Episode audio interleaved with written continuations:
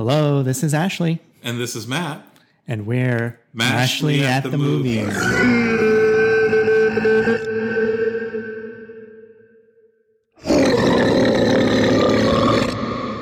We are here to talk about the new Jurassic World Dominion movie, and Matt is going to tell us what it's about. Okay, so uh, we start off with a newscast that conveniently catches us up on the events since the last Jurassic World movie, Jurassic World Fallen Kingdom, which was four years ago. And about four years have passed in this particular, in this particular uh, timeline that we're in. And dinosaurs have started roaming the earth and coexisting with humans, although not terribly well in a lot of cases. Um, and so we start off with some location where it's like a, a, a, place where dinosaurs are being kept against their will, and there are these activists that are trying to rescue a baby, whatever it is, Triceratops or some kind of little dinosaur, and they escape with it.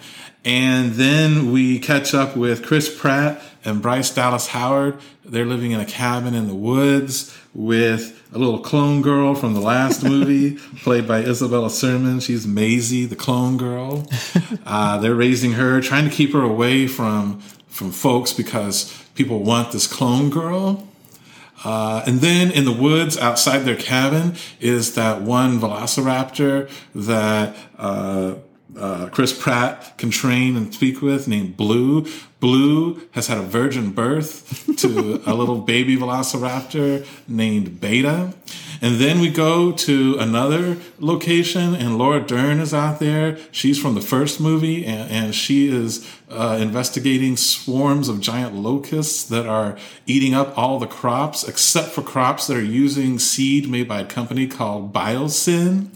And then we go to another location where Laura Dern decides to pick up Sam Neill and have him help her alert authorities about Biosyn because she thinks that Biosyn is behind this this plague of locusts because they're trying to take compl- uh, take control of the world's food supply, and she wants his voice to be one of the voices that like gets the word out about it. And then um, Beta and the little girl, clone girl Maisie, get kidnapped. So Chris Pratt and Bryce Dallas Howard have to go on a rescue mission, both for the clone girl and the dinosaur. So they end up in Malta, and there's some big uh, chases that happen.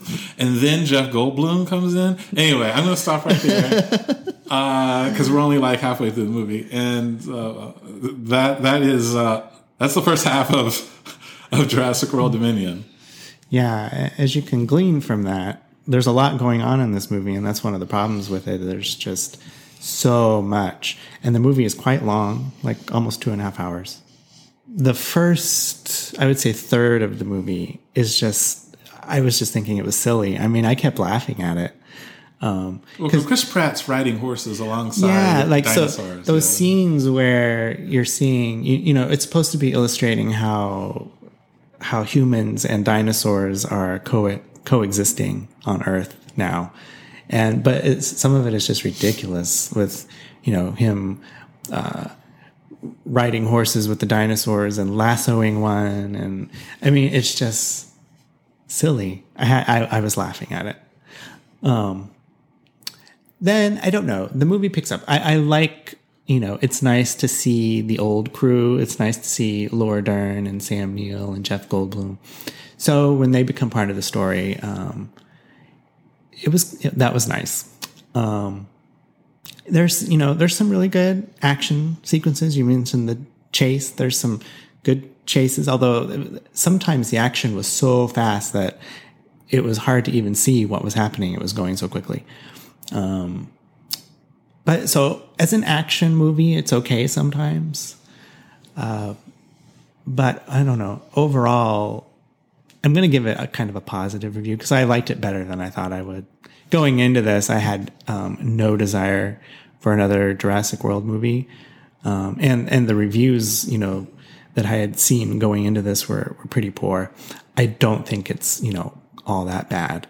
Um, it was entertaining, and I was never bored for the two and a half hours. So I guess that's the sort of recommendation. yeah, no, the first half of this movie is a mess, and you know it jumps around to way too many locations, and you know it's got this this. Um, so the problem here's the problem. It, um, I was actually reminded in the first half of this movie of The Walking Dead, and that's a show I stuck with for I don't know eight years, nine years, maybe, uh, and then finally give up on it. But one of the things that drug me down about The Walking Dead was that you know the zombies they're not the real enemy; it's the people, it's humanity, you know, and. My whole thing was, you know, I, I am fine watching a movie or a TV show that has villainous humans and, and whatever it's if it's just like a regular movie or TV show that's supposed to be about that. Mm-hmm. But if you feed me this premise of like, hey, we're going to do a TV show about zombies, zombie apocalypse, then I know the zombies to me need to be the big threat. And if you're going to do a movie series about dinosaurs, you know, coming back to life in the modern day, your dinosaurs need to be the main villains. And they weren't, at least for the first half.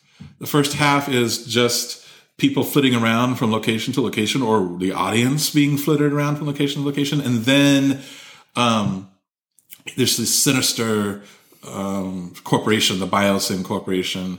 Um, BD Wong is back.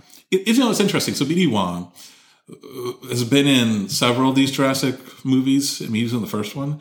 I never remember him though. I mean, I'm aware he was in these movies, but I never remember him from them. But he's in this. Uh, but a bit of a Hollywood royalty plays the villain in here, Campbell Scott, who's the son of George C. Scott and Colleen Dewhurst. He plays Lewis Dodgson, who is the head of Biosyn and is our sort of a, an amalgamation of Tim Cook and Steve Jobs. Mm-hmm. And even the Biosyn base mm-hmm. looks like the Apple headquarters in Cupertino. But anyway, um, but no, I mean, so the first half of the movie is a lot of people being bad and I'm like, this ain't what I sign up for when I would see a dinosaur movie, right? Um, and then uh, another, I think another issue that I felt sort of disconnected by, uh, I guess in the first half at least, is the world, you know, in the four years since the last movie, the world has become used to dinosaurs being everywhere, for better or worse. And that just disconnects, at least me as an audience, disconnects me from this movie. Whereas, you know, the first one, um, it's brand new. This whole concept, you know, uh, and it's treated as such. Like, oh, wow, wow, these are dinosaurs and they're alive. Um, in present day, you know, in this movie, we're dumped into a world where dinosaurs are everywhere. So, as a viewer, I feel a little bit of a disconnect. Uh, also, you know, you got. I mean, let me tell you something. Let me just look at this cast you've got Chris Pratt, Bryce Dallas Howard, Laura Dern, Sam Neill, Jeff Goldblum. This person I'm not familiar with, but she was really good. DeWanda Wise, um, Campbell Scott. You know, you've got some A A list acting here. In the first half of the movie, I'm like, boy, this acting is bad, and it was coming from people who I know are good actors. But yeah, it was just it was just not good. But the second half saved it, which I'll get to in a moment. Yeah, I'm glad you mentioned uh, DeWanda Wise because she really stood out to me. She's a new character. She's a pilot. She's she kind of does deliveries for Biosyn at the beginning of the movie, um, but she's funny and likable, and I really liked her.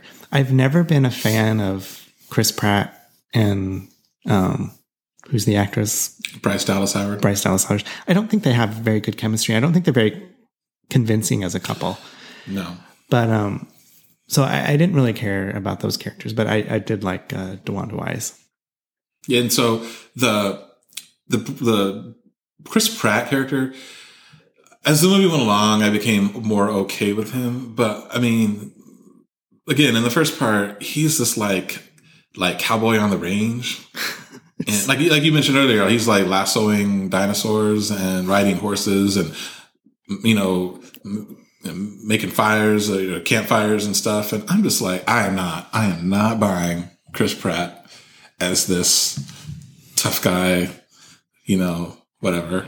Yeah. Though the, you know, the special effects were, were quite good. I, I liked, you know, despite despite the silliness factor of him lassoing these dinosaurs, it was all very convincing. It looked really good, and I was happy to see um, some dinosaurs with feathers finally. Oh yeah, That had yeah. been a, a complaint of mine from previous uh, previous Jurassic World movies, but Yeah. We saw um, a dinosaur exhibit uh, in the St. Louis Science Center a few months ago, and they had a replica, of, of- obviously a replica of uh, a dinosaur that had feathers, and it was surprisingly terrifying looking. Like I would not want to encounter that. no, no, yeah. And I, I liked the depiction of, of that dinosaur in uh, in this movie. But you're right. It feels like they're they're trying to do something a little different with this movie in the, in the way that it's kind of spans the globe, and they're it almost felt like a like a James Bond movie or a Mission Impossible movie where they're mm-hmm. jumping from place to place. It was very different, and I, I guess I was there was, at one point I was thinking, well, at least they're trying to do something a little different, but it didn't really work that well.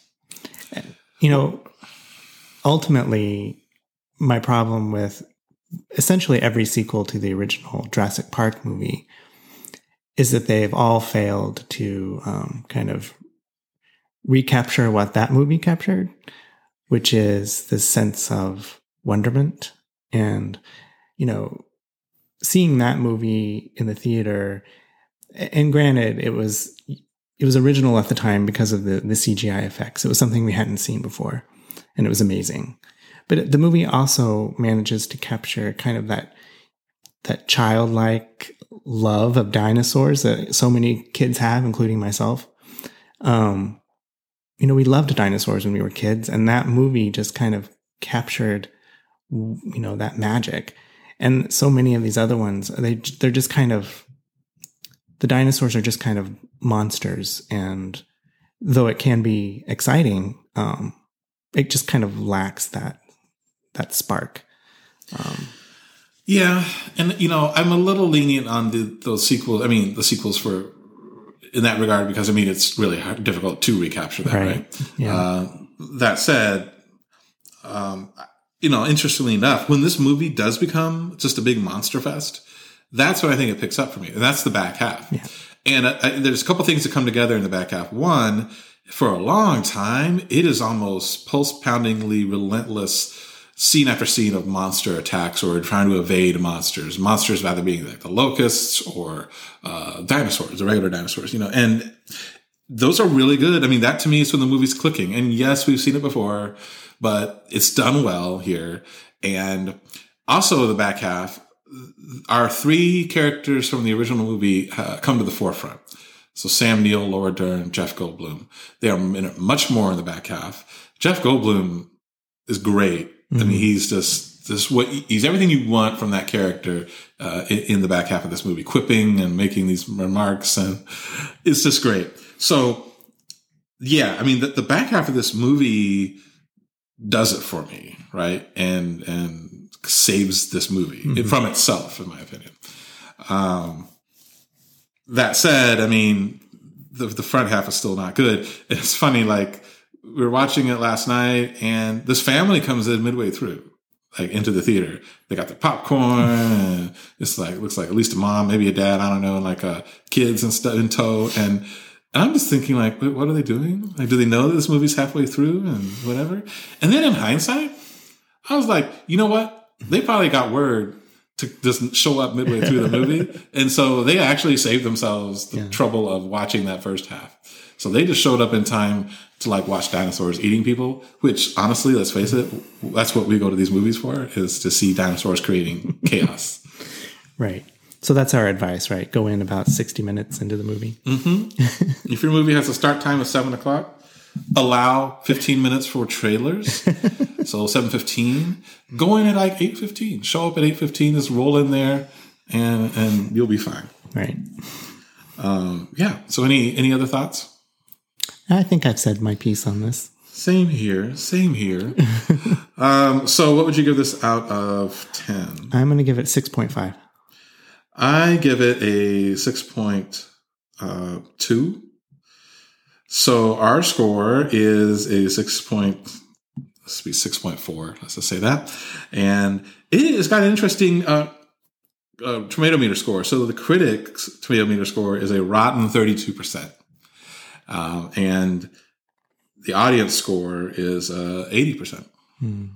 And I think our scores would fall into the fresh range or, you know, Yeah. doing this. So, and again, you know, that's the thing about the tomato meter is it's just saying 80% of audiences like this movie. Doesn't necessarily mean they loved it. Right. It means they liked it. Right. And I think that's where we would fall into. Exactly. So yeah, our score for Jurassic World Dominion is a 6.4. Um, I'm going to say this right now. If you haven't yet gone to see Top Gun Maverick, go ahead and see that. Catch this on the flip side. Agreed. I would agree. All right. Thanks for listening. Thank you.